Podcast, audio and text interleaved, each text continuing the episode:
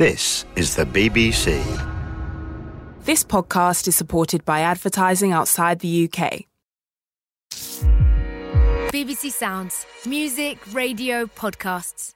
Hello, I'm Anita Anand, and thank you for downloading BBC Radio 4's Any Answers, the sister programme to Any Questions. Good afternoon, welcome to Any Answers. So, as you have been hearing on the news today, uh, 39 migrants trying for a better life in the UK died tragically in the back of a lorry. There have been arrests made. It is now a live case. But a question that was asked on the programme, I'd like you to consider now on any questions they asked would we be so sympathetic if they had survived the journey? 03700 100 444 is the number to call. Uh, this week, yes, Brexit right front and centre as usual. Um, so it looks as though October the 31st is going to be known as Halloween and Halloween only uh, this year. So no commemorative Brexit coins, no agreement across the benches, no idea how to clear this logjam, no sign to an end of all of this. I just want to know what you think should happen. Will a general election sort this mess out? Uh, also, did you see Prince Harry and his wife, Meghan, the Duchess of Sussex, talking to a television programme, talking about how the media was making their life so very difficult and unhappy? I wonder if you sympathised, or did you expect well, something more of the, the Queen's attitude never explain, never complain uh, is her adage. And uh, should more people do apprenticeships? Do too many go to university, in your view? And just circling back round to that Brexit debate, um, are you so sick of Brexit now that if I gave you the power to live in a parallel universe and you had the power to actually exchange Brexit stories with other stories that matter to you that aren't getting the coverage, tell us what we should know about what's going on in your area that is important, that matters, that's having an impact on your life, and we just don't know about it because there's no room in the bulletin. 03700 100 444 is the number to call.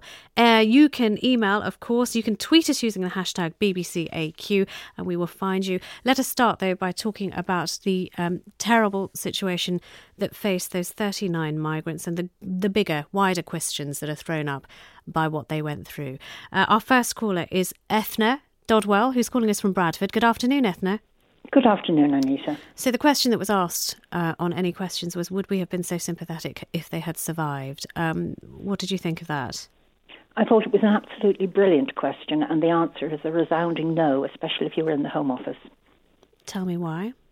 Well, I worked for many years. I've stopped now because I just couldn't cope anymore as after I retired with a very small charity in Bradford that support refused asylum seekers, and my work was mostly supporting them with their legal paperwork. So I had a lot of contact with the Home Office. And we have known that this has been going on for years and years and years. There's plenty of information about it in the public domain. You only have to read, say, The Guardian or even keep an eye on the BBC website to know that these things are happening all the time. The numbers are not so huge, but the, people have been dying all the time. And it's only when there's a big, big tragedy we all get tremendously emotional. Caroline Fairbank said, We didn't know about it, but now we know. We do know. We've known for years. We've just chosen not to admit that we know. There is a, a, difference in approach, though. Um, people are universally horrified who've been getting in touch with the programme, but yeah. some believe that the Home Office needs to relax restrictions. Others say actually tighten the restrictions and make sure they're enforced. What do you think? The two are not as incompatible as they sound. The Home Office's decision making process is extremely incompetent and I have a, I've had a lot of experience. Well, I mean, without without saying names, I mean, just generally tell me tell me how well, that has manifested itself. Um, huge delays. People are waiting years and years and years, at, very often at the public expense, for decisions to be made. The Home Office doesn't follow its own guidelines all the time. It routinely refuses. It routinely treats victims of trafficking as criminals it is impossible for an asylum seeker to claim a, asylum outside the UK. They have to be on UK soil, but we have exported our borders. They have to. The border is now in Calais or other places in Europe. They can't get legally to Britain. If you're someone who's been persecuted in a small village, you almost certainly don't have a passport.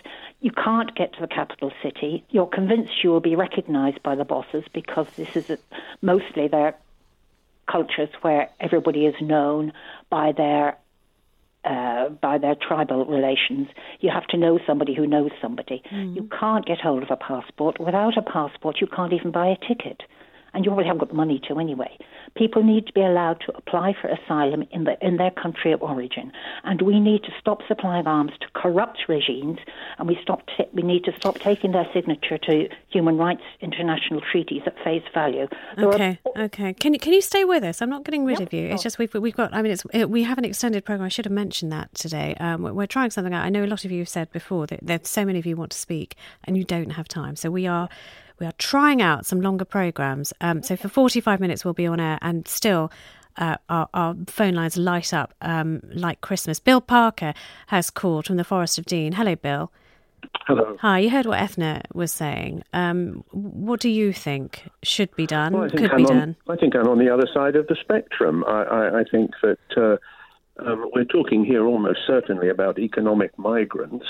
We're in a situation where the world has I think, approximately 7,700 million people in it, and we have about 67 million in this country, which means that uh, for every one of us, there's more than 100 outside. And of those 100 outside, most of them would probably be better off if they were here. So, unless we actually enforce our border restrictions, over time, a significant portion of them will continue to move here if they can get away with it. And obviously, the majority of people that try and get in illegally do get away with it, as we, we hope. Well, that's certainly anecdotal. I can't claim too much personal experience. Now, in this case, these people, for whom we obviously feel personally very sorry, were doing the equivalent of climbing up a ladder and breaking into your house. They fell off the ladder, and the consequences were disastrous. Now, these people were trying to break into our country, and then they were going to um, take advantage of all the services here, and doubtless they would probably work fairly hard. But um, anecdotally, mm. certainly I've heard reports uh, that um, you know they paid a lot of money to get here. Their families paid. These are not the the poor and the oppressed. Uh, let's uh, stay th- stay there because let's let, sure sure and and the person who uh, you think is on the other end of that spectrum is still listening to you, Ethna. Do you want to come back and talk to Bill? Well, last year in Europe, um, the UK took 0.57 of a person in for asylum. Sorry, 0.567 asylum. person applied for asylum for every thousand of the population. So we are far from being inundated. And as I said before, it's almost impossibly impossible to apply legally for okay. asylum. Okay, but but the, but the point was that these are economic migrants. They're not fleeing persecution a lot of the time. The ones I dealt with who had been refused many times. Okay. All right, thank you, thank you both very much indeed. Um, a lot of uh, food for thought to start us off. Oh three seven hundred one hundred four four four. There's uh, Alan from uh, Alan has has tweeted saying no single country can tackle people traffickers or people smugglers with full success on its own. It's such a shame. There's no pan European body that we could be a member of to give us a better chance of doing so. Ho ho, Alan. Uh, this one from someone who calls themselves I Murphy. Unless we, yes, that's the British too, are really willing to address money laundering and the prolific use of offshore tax havens by organised crime, there will always they will always have an incentive to traffic both drugs and people. Uh, Maximilian says you have to wonder why the world feels that this country is some sort of utopia, that it's worth risking your life to get here, be that in a container or a pump up boat across the sea. Whatever idea do they have and where do they get that? Jenny Dix is calling us from Saffron Walden. Hello, Jenny. Oh, yes, good afternoon to you. Hi. May I just start by saying my heartfelt sympathy to the families and also the emergency crews that have had to deal with all this. Mm, yeah, I mean, it's, un- it's unthinkable what would have met their eyes. But yeah. they were going to be illegal immigrants. They they didn't have to get back into that container in it. They'd, they'd come a long way to do it. And one of your panelists said, I don't know who it was, that they paid up to £30,000. Mm. Now, their life savings. Now, I know young families who couldn't save that in two lifetimes. So they're obviously rich people who are doing this, or rich families They're coming in. Or people who've or people who've borrowed up to the hilt. Or people Sorry, who or people who have borrowed and borrowed and borrowed to get passage and will spend the rest of their lives paying that back. Yes, they probably will. Mm. But I, as a child, nothing to do with this, was almost shoeless going to school. My mother picked potatoes in a field. My dad was a labourer, did six years in the army. But it, it doesn't come easy.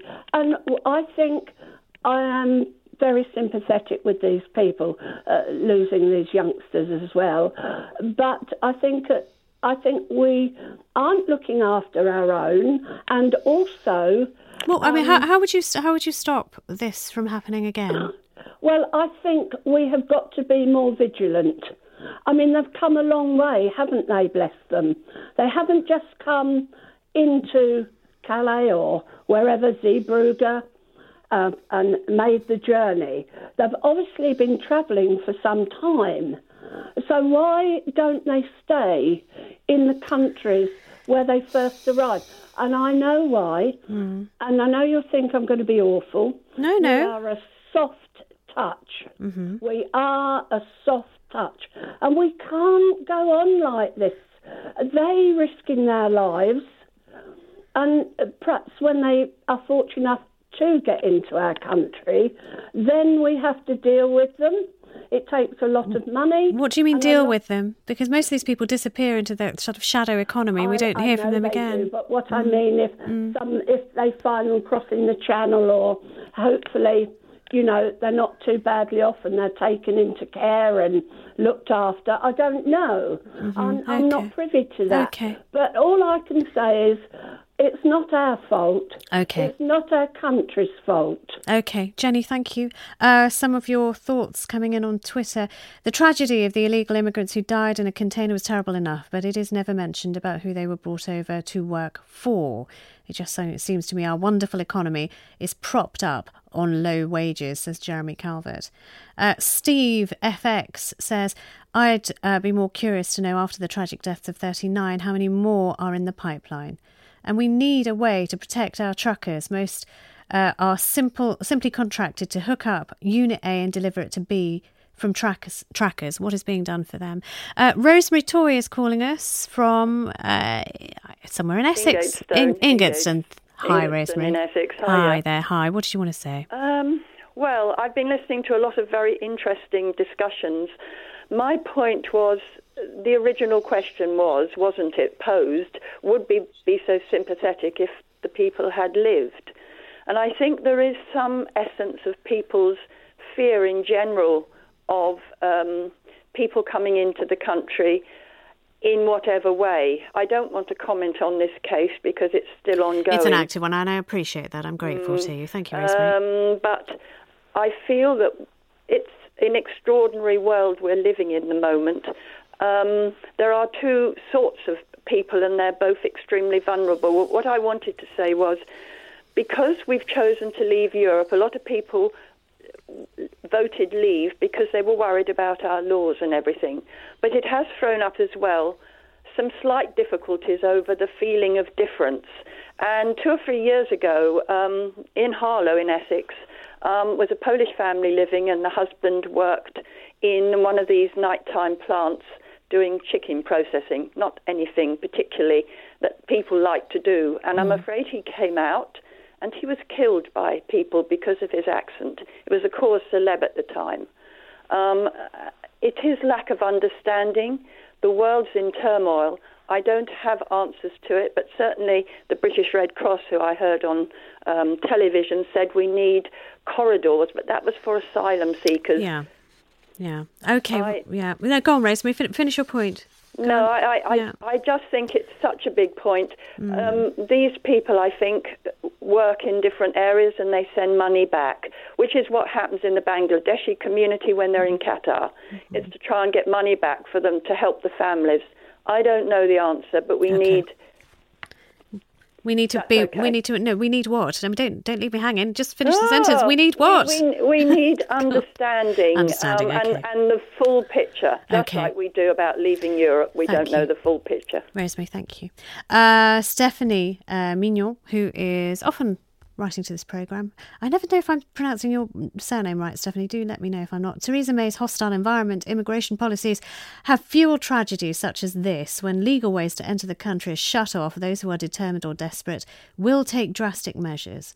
Uh, Amanda says, Do not dare say this is because of smuggling and trafficking. Smuggling and trafficking occupy the space where desperation, war, and poverty live.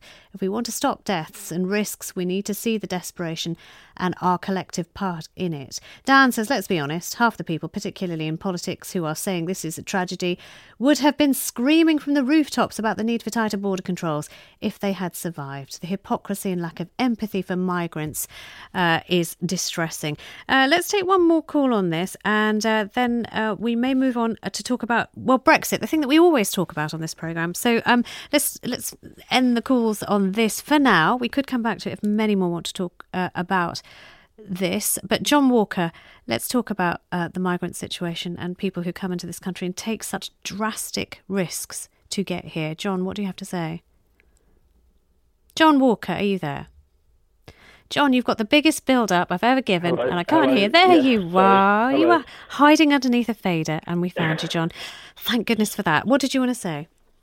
Uh, well, obviously, like everyone else, um, you know, my heart goes out to all the people and their families who who died. Um, one thing though that I haven't heard in terms of sort of putting sympathy into, you know, how do we deal with this kind of thing and, and possibly stop these kind of tragedies from happening in the future. And some, you know, everyone's got a mobile phone these days. I presume all the drivers in the lorries and everything else like that do.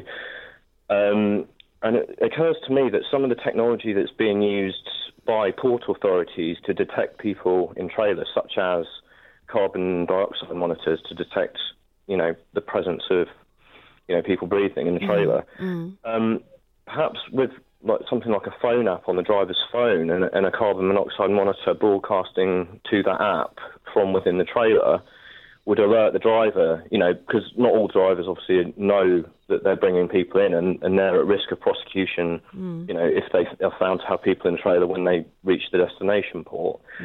Um, it occurs to me that, you know, if, they, if there's some sort of technological solution like that, that the drivers could then go to the port authorities and say, look, I think there's someone in my trailer, um, without having the risk of them having to open the door themselves and potentially put themselves in harm's way.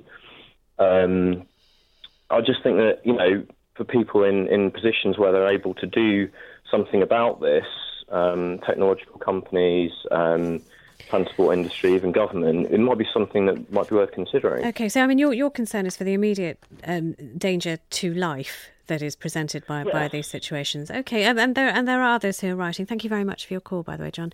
Uh, others who are writing in the same vein. This is an email from someone called James Berry, who said it could be made a legal requirement that the doors on all enclosed spaces large enough for a person to enter, including refrigerated vehicles, as well as cupboards under the stairs, for example, must be equipped with a means of opening from the inside.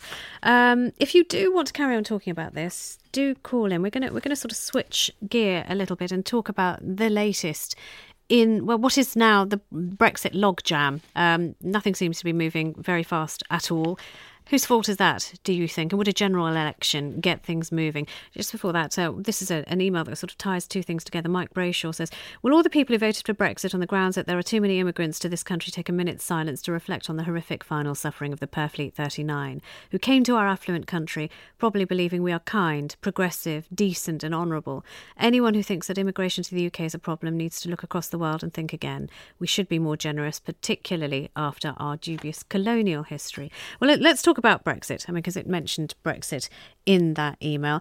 What's going on? And what's going to get things moving? Well, the answer to what's going on is not much, Annie Shelbourne, isn't it? Not much is happening at all. Um, No. So, what do we do? Oh, goodness me, Anita. I don't think um, to have a general election would be the answer, really, for three reasons. I mean, one is that I feel general elections should be not just a single issue thing, which is this election would just turn out to be about Brexit. And there's so many other really important issues that I would be wanting to vote for, and I would hope other people would be wanting to vote on different things. For myself, I mean, as a disabled person, the really important things to me are to the stuff that's happened in the last nine years to disabled people, the cuts in disability benefits, cuts to social care, and the state of the NHS, the underfunding of the NHS. Um, so I think tangling it all up with Brexit would be a very bad thing for the country anyway.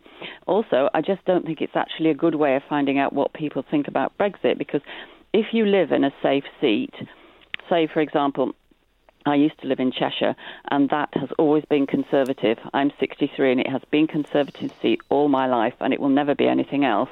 So, as a Remain voter, if I was still living in Cheshire and I wanted to vote for a Remain party, my vote would be meaningless because th- there's nobody else but the Conservatives ever get a look in in that seat. Mm. The same if you lived, say, in the southwest where there was a safe seat for a Lib Dem, but you wanted you were a Leave supporter it would be the same thing. It's just not a good way of voting on a so single issue, is it? It's it's not a good way of reflecting what you care about, Annie Shelbourne. But there are uh, political leaders who just are itching to have some kind of mandate to do something, to be able to move forward with their own agenda, and maybe a general election would clear the path for somebody, anybody, to be able to do that but not about Brexit, would it? Mm. Because it, the, the views of the people are not going to be reflected so it's second, in it, a general election. Is it second referendum and only second referendum for you?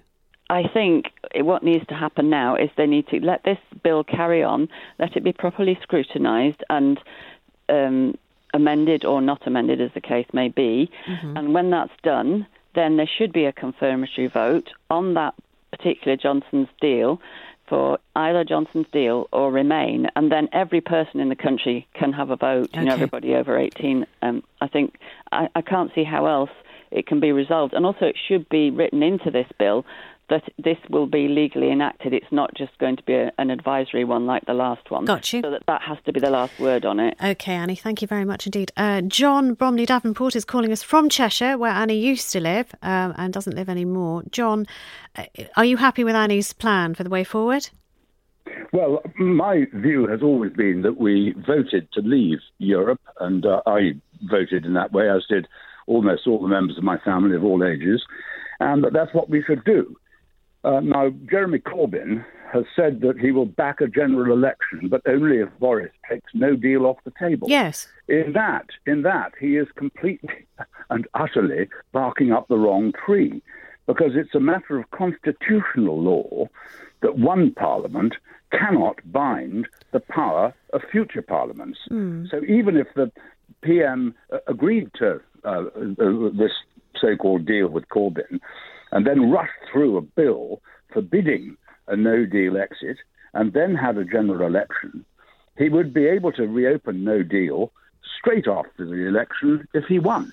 But par- so, Parliament has spoken. Parliament has spoken and said, you know what, no deal is off the table. The, the, the, Prime Minister lost the vote on that. He lost the ability to leave with no deal. That is one thing. That is one of the only clear things that has come out of Parliament, out of that fog. But, is that no? If, there was, if, there was, if, if there was a general election, another Parliament could completely reverse that because one parliament cannot bind uh, uh, uh, the next parliament or any uh, other parliament. So, so, may I may I ask you? I mean, there are there are those who say, look, we need to take our time with this. I don't know whether you heard. I, you're you're a lawyer yourself, aren't you, by trade? Yes, I am. Yes, yes I mean, yes. quite a senior, important lawyer. Um, Thank you very much. Well, no, I, have heard. I've heard someone whispered, "Oh, he's a QC." Yeah. You know, uh, we like letters and we're impressed by them. Another QC um, who is called David Anderson, Lord David Anderson. I don't know whether you heard him speaking to the Today programme, but he was saying, look What's your hurry?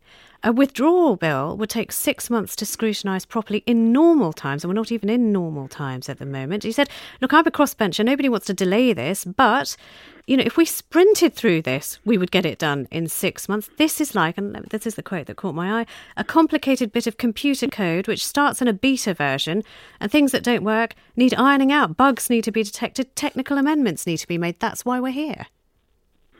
Well, I, I, don't entirely agree with that. I mean, I would not be averse at all to a short delay, which, uh, if um, uh, the, the, the, no agreement is reached with Corbyn tomorrow, it seems likely.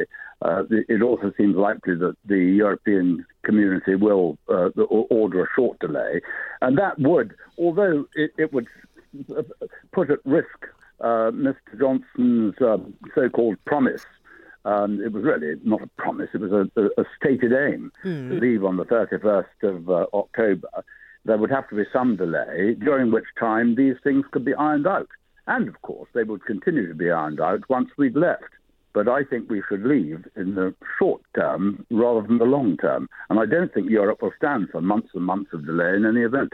Well, that seems to be the mood music coming from there. They sound exhausted. If you listen to Adam Fleming's reports, they are just tired and bored of us completely. Um, John, thank you very much. 03700 100 444 is the number. We'll take a couple more calls on this, but we do have other things that came up on any questions, which we'd love to hear your views about. Uh, among them, the Royals. What do you want from your Royals these days? Stiff upper lip or a little more of the um, showing emotion side of things? This is, of course, because of the interview given by Prince Harry and uh, his wife Meghan. Um, I want to know what you make of that and also apprenticeships versus university degrees. Have we tilted in the wrong direction a little too much? Uh, John Threadgold is calling us from London. Hello. Hello. Hello. So you're still on Brexit, and that's you're very welcome to talk about it with us. Uh, what happens now? Because at the moment we are we're in a bit of a fix, aren't we? Everybody's looking to everybody else. It's like that scene yeah. um, in in a Quentin Tarantino movie where everyone's just frozen in time with guns pointing at each other. and We don't know which who's going to fire first. So that's that's true. Mm. Um, can I just say before I tackle that one that I did vote for Brexit originally and I'm and now uh, I've now changed my mind. Right. Okay. That's so. Tell me about your your journey, as they say. It is a journey. Yeah. Yeah. Tell me about your journey, John. Well, well, I, I voted Brexit largely for for three reasons. One was the appalling way that Greece has been was being treated with sort of pretend and extend bailouts that were really designed to bail out the German banks and austerity on steroids. And I just thought an organisation with the help of the IMF, admittedly, and the World Bank, or no, not the World Bank, the ECB, that, that could do this is just absolutely an, an appalling organisation to be in. And I, I voted Brexit because the Eurozone is like a Euro disaster area for the Mediterranean countries, and it still is. Italy is in crisis. Mm. I also voted Brexit because of TTIP, the Transatlantic Trade and Investment Partnership, that mm-hmm. was threatening governments being taken into a court with, by secret tribunals by multinational companies. So, and also the European Army. So, right. So you, so you, that we know the start of your journey. Uh, I mean, the European Army is something that a lot of people contest and say that is not a thing that was going to happen. But let's let's let's let's take that as your let's start of where you were politically before the referendum. Then tell me what happened. Why why are you now? I mean, it sounds like you're a reluctant Remainer, but it sounds like you're telling me you are a remain, Remainer. Why is that? Reluctant Remainer. I'm okay. a reluctant Remainer.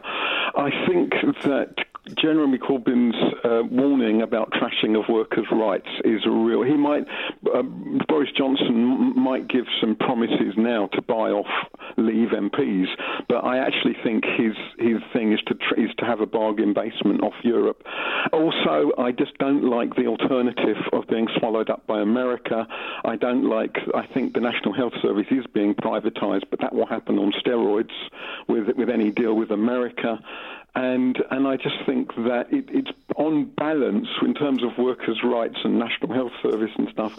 On balance, it's probably better to remain than to be swallowed up by the USA. Right. So there, I mean, two, two, two things came up today. I mean, you had the FT uh, saying that there was some discussion within DExEU, the department uh, that yep. was handling the, the, the the leaving of the European Union, saying that actually we would not be aligned with European uh, legislation on workers' rights. And then you had Kwasi Kwarteng, who was uh, speaking for the government this morning, saying, Don't be silly, I don't know what that's about. Um, of course, we're going to look after workers, trust me.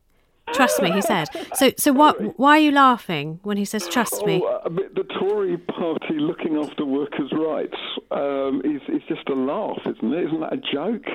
They, they, they, they've well, they introduced. Did they introduce zero-hour contracts and all sorts of things? I, I just think that workers' rights would be trashed. The idea is you trash workers' rights, you, you, you reduce the pay uh, of people, you increase the profit margins, mm-hmm. and you're competing against. You're trying so, to compete against against China. So, despite that that anti-globalization and the, the what you deem to be the cruelty shown to countries like Greece, yeah. you know, this is the lesser of two evils in your point of view, and so you'll go remain now. Not good. Mm, mm.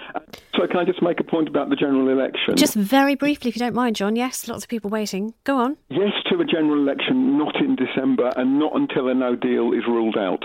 Okay, John. Thank you very much indeed. Uh, Fiona Dixon is waiting to speak to us, and William Snowden is waiting to speak to us. Fiona, let's go to you first. Calling from somewhere near Hull. Hello. Hello, Anita. Hi. What did you want to say? I agree totally with the last caller about workers' rights and the Tory government. I've been a nurse for 40 years. I started off at £63 a week, and only recently, at the end of my career, I'm now 61, did my wage increase to anything like to live on properly. Um, I'm annoyed about the women's pension. I'm annoyed about the way Boris Johnson comes on every news and he's almost behaving like a dictator, making lives a misery. People don't listen to the news anymore because it's just awful what he's saying. Are are you, do you find yourself switching it off now, just walking away? It's frightening. It's Yeah. frightening. Okay. Yeah, making lives so miserable for many, many people. Mm. What would what would get us out of this, Fiona? I can he- I can hear the distress in your voice, but what would make things move in a direction? A, people, a people's vote. A people's vote. So a second referendum, in effect, with what with what as the question? I don't think, as far as I'm concerned, the only pe- person that's talking sense in this world at the moment is David Attenborough. And I think young people are, again, they're being mm. just left. Their voices Okay, but but the question, yeah, but the question. I mean, I, I, I don't think David Attenborough is going to draft the question for us. But the question would would it would a sensible question be um, just this is the deal that's on the table from the government. Uh, do you want to remain? Do you want another deal that's negotiated by Labour? Um, if you don't have an idea, that's okay. Let me ask the next caller, William Snowden, uh, calling from Ilkley in Yorkshire. Hi, William. Hello. Hi. So Fiona's just saying, look, this is just leaving everything in such a state of distress for people um, who just want their their stories that really do touch their lives to be covered, and that all seems to be ignored, and they seem to be feeling uh, greater and greater anxiety being ignored in that way. How do we get out of this? Um, could I make two points of fact? First of all, we've had two referendums. I took part in both of them. 1975 was the first, 2016 was the second referendum, and people voted in both those referendums. So I'm a bit annoyed by this idea that we've got to have a second referendum. We had it. And a bit annoyed by the idea that it was advisory. David Cameron, the Prime Minister, made the commitment whatever you decide, we shall implement. Mm. That was a political statement. It wasn't advisory. And it will be for a generation. There were 41 years between the first and the second referendum. So, we but we are where we are, Yes, and we are in a situation and we where shouldn't ignore them. Okay, we are where we are. We're not moving in any given direction. I mean, the, the fact is, yes, he did say that, and, and people wrote it in their manifestos across the parties. Then They would respect that they would respect it. I mean, but some of them still now saying, look, it was only advisory as a legal instrument. It was advisory, but we said, well, I'm just telling you what uh, they would Political say if they commitment were isn't here. advisory. You can't have a prime minister. William, now that we are commitment and then now that we advisory. now that we are where we are, and things are not moving in any direction at all. Hmm. How do we how do we how do we get out of this? Well, they're not moving because we have a parliament that can't agree on anything. That's why we need an Well, that- that- election. that- Whether that, okay, so general election immediately. yes, you've got a government that can't implement policy. What's the point of the government if it can't implement policy? So what if There isn't one. So if the, In if a the, normal circumstance, if we didn't have the Fixed Term Parliament Act, it would be happening now. so the the the offer that's on the table at the moment from Labour is saying yes, that's fine. Just make sure that no deal is off the table, and we'll give you your election. Look, the European Union has been involved in negotiations. It hasn't just been this country. It's not just our agreement, it's theirs. It's taken three and a half years for us to get to this point. And I can understand why they're getting fed up. You know, the No, but that's not what I asked you. I said the deal. If the deal that is there on the table in front of the Prime Minister right now is like, you know what, you just give us a cast iron guarantee that no deal is off the table, and we will go for your general election. To get the no deal off the table, you vote for the deal. Theresa May made that clear to them on three occasions. They won't vote for a deal. All they can agree on is not to agree on anything. It is absurd. We need parliamentarians, first of all, who are Democrats. and I'm afraid the Liberal Democrats, who I've voted for in the past, by the way, Mm. um, they are not Democrats. They're illiberal and undemocratic. They're going to overturn the largest democratic vote we've had in this country. Okay. And that's not that's not democracy. And can I also make one other point? Uh, very, yeah, actually, only if it's table? only if it's like one you can do in eight seconds or so. Go on, William. Yes, they don't want to scrutinise. They want to change it totally to a customs union. Okay. That's not what we voted for. William, thank you very much, and thank you for being so succinct. Uh, just this final one on this, and then we're going to move on and talk about apprenticeships versus university degrees. Uh, this is from Jason Jessup, who says uh, there are stark similarities, you know, between Brexit and Groundhog Day. It's a movie, in case you didn't know. I half expect Bill Murray to pop up in Parliament in a cameo role. Brexit has been gone, been going on so long, I have actually grown a beard and everybody is a bit lost in the fog of Brexit. So, should I send a map to politicians? Is that what it would take? Jason, thank you very much indeed. Uh, let's talk about uh, university degrees. Um, are they being pushed out too widely to too many people at the expense of apprenticeships that actually would be useful to people, useful to industry, useful to the country? Um, Newton Roberts is calling us. Hello.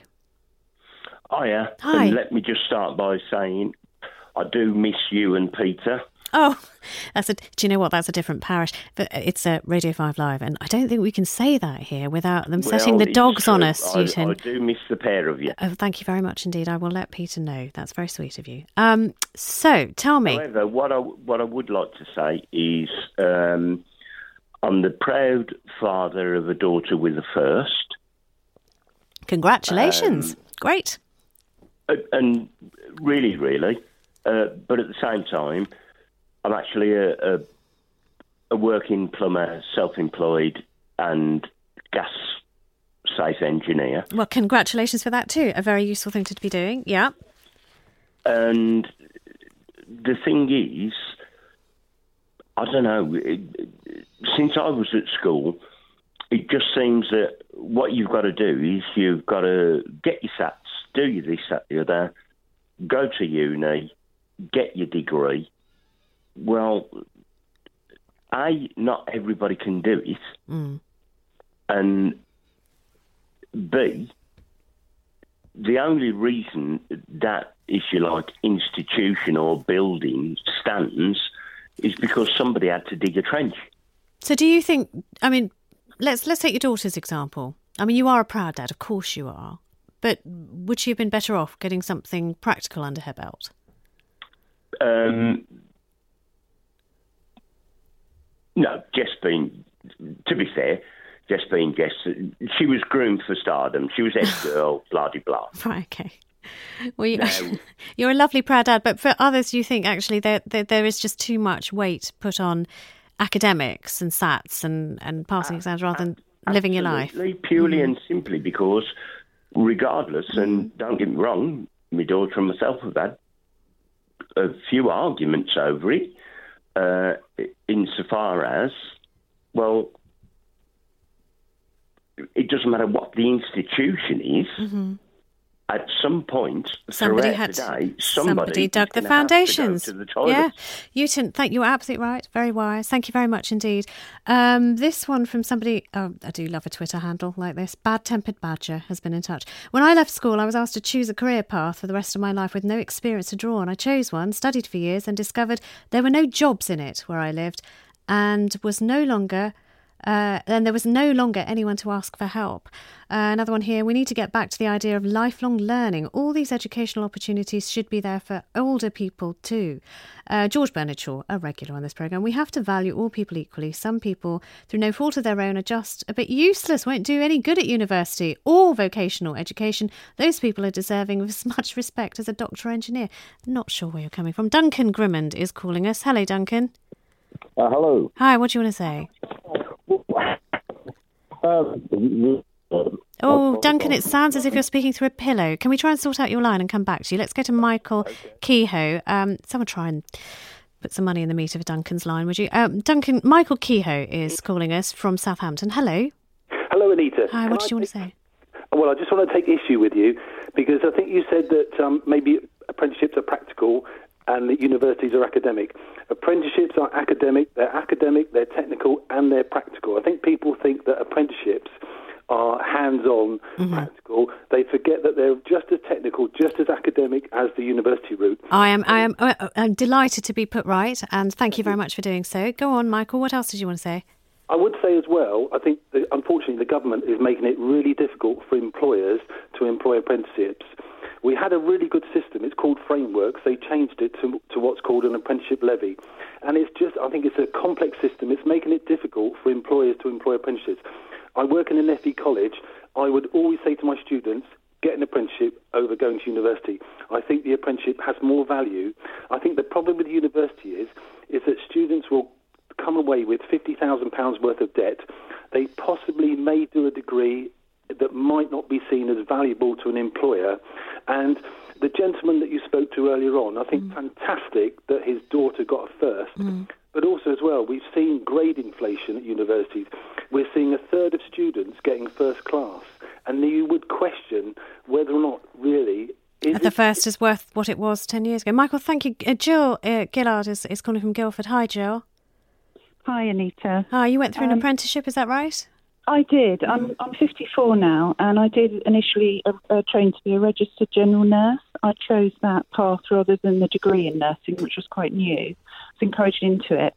But in retrospect, I regret that. I wish I'd done a degree because move forward quite a few years, change of circumstances. I decided to. I had a career break for being a carer, Mm-hmm. and I decided I wanted to retrain as a social worker. Mm-hmm. But because I didn't have a degree, I couldn't do a fast track course despite the fact I had the experience.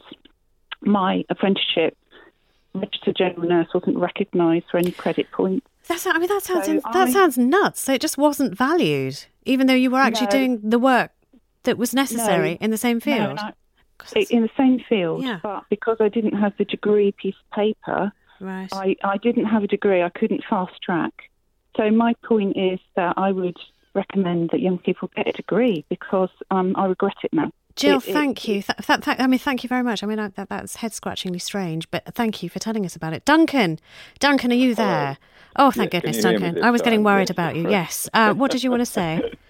Well, um, people forget that we're actually a tool using species. We need to make things and mend things and do things with our hands. You actually need a brain to operate your hands. You need hands to operate your brain. Um, and I, I feel that. Uh, the, as grade inflation was mentioned just a few moments ago, a degree is no longer worth what it might have been 20 years ago when 10% of the population had a degree. If everybody, well, if half the population has a degree, it becomes average. And we're not doing enough in uh, craft training in schools. We're not doing enough in, in, encouraging people to actually do things with their hands. We're always going to need people to bang in the nails, and we're not training them enough. Okay, well, th- thank you very much indeed um, for making that point, and I'm so glad we, we found you. Uh, just we'll do this to end on because we've got only 10 seconds left. If we make apprenticeships a cheap alternative to university or use it for those who cannot pay or repay loans, we're uh, reinforcing a class divide, says TJ. Apprenticeships need to end in a university degree if the apprentice is capable. Thank you so much for your calls. Same time next week. I hope you enjoyed this edition of Any Answers. Don't forget, if you want to hear any questions or you'd like to invite the programme to your venue, then please go to the BBC Radio 4 website and search for any questions. I'm Anita Anand. Thank you for listening.